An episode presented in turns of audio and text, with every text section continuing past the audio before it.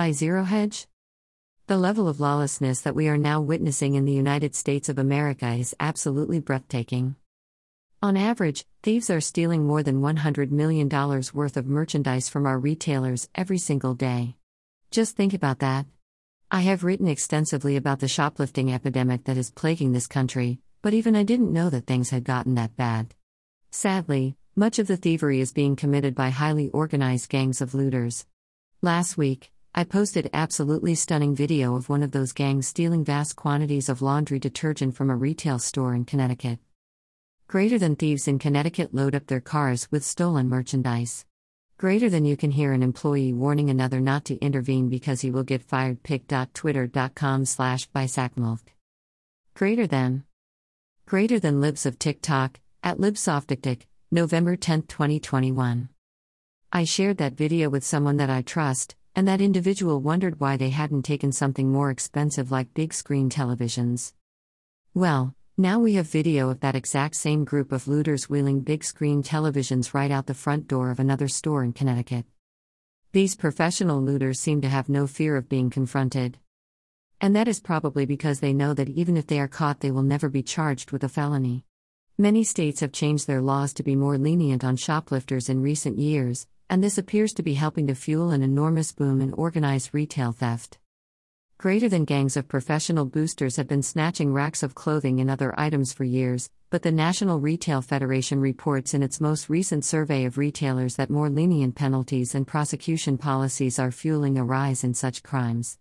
Greater than Greater than many states have increased the threshold of what constitutes a felony, which has had the unintended consequence of allowing criminals to steal more without being afraid of stronger penalties related to felony charges, the trade association reported. Nearly two thirds of retailers report that they've seen an increase in the average ORC case value in these states. My guess is that the thieves in the two videos are selling what they steal online. Of course, they are far from alone. This sort of thing is happening all over the nation, and it is being reported that theft is now costing our retailers $45 billion a year.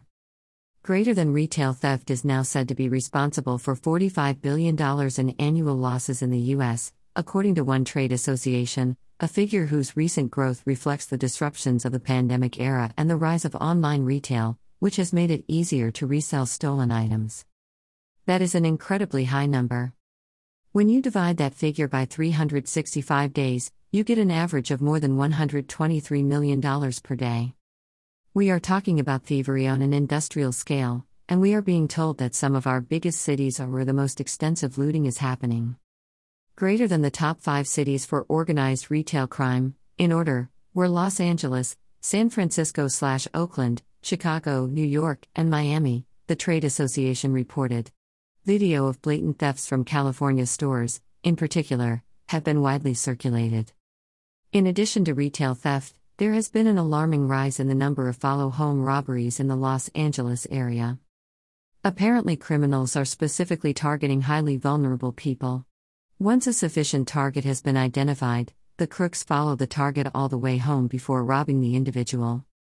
Greater than due to an increase in violent street robberies, Robbery Homicide Division has become aware of an ongoing crime trend of follow home robberies. Suspects have been locating victims in Los Angeles, following them, and then committing the robberies as the victim arrives home or at their business. These crimes have occurred throughout the city of Los Angeles as well as neighboring cities. Different suspects have been identified and arrested for these types of crimes. It is important to understand that the environment in our country has dramatically changed. If you notice a suspicious vehicle following you toward your home, take several unexpected turns in order to confirm that you are indeed being followed. Once you have confirmed that it is happening, do not proceed to your house. Instead, I would drive directly to the nearest police station. Sometimes professional criminals are not just satisfied with robbing you. In Las Vegas, an 82 year old woman was buried in her backyard, and then the criminals took over her home and her finances. Greater than a dead woman in Las Vegas was dismembered and buried in her backyard by a group of squatters before they moved into her home and took over her finances, according to police. Greater than. Greater than in April of this year, police discovered the body of 82 year old Lucille Payne buried in the backyard of her home located on Shore Breeze Drive, according to local news station KLAS TV's investigative team, I Team. This is the end result of decades of moral collapse in this nation. We just let evil continue to grow and grow, and now it is everywhere.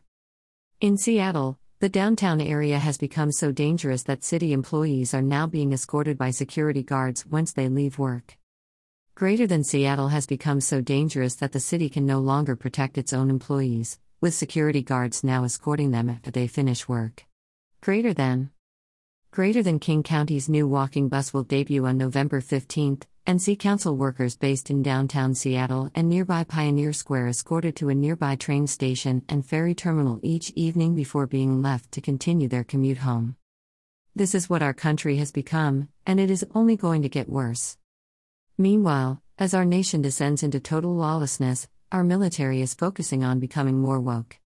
Greater than the Marine Corps, the smallest U.S. military force, has plans for a big overhaul designed to address its lack of diversity and problem with retaining troops. Greater than.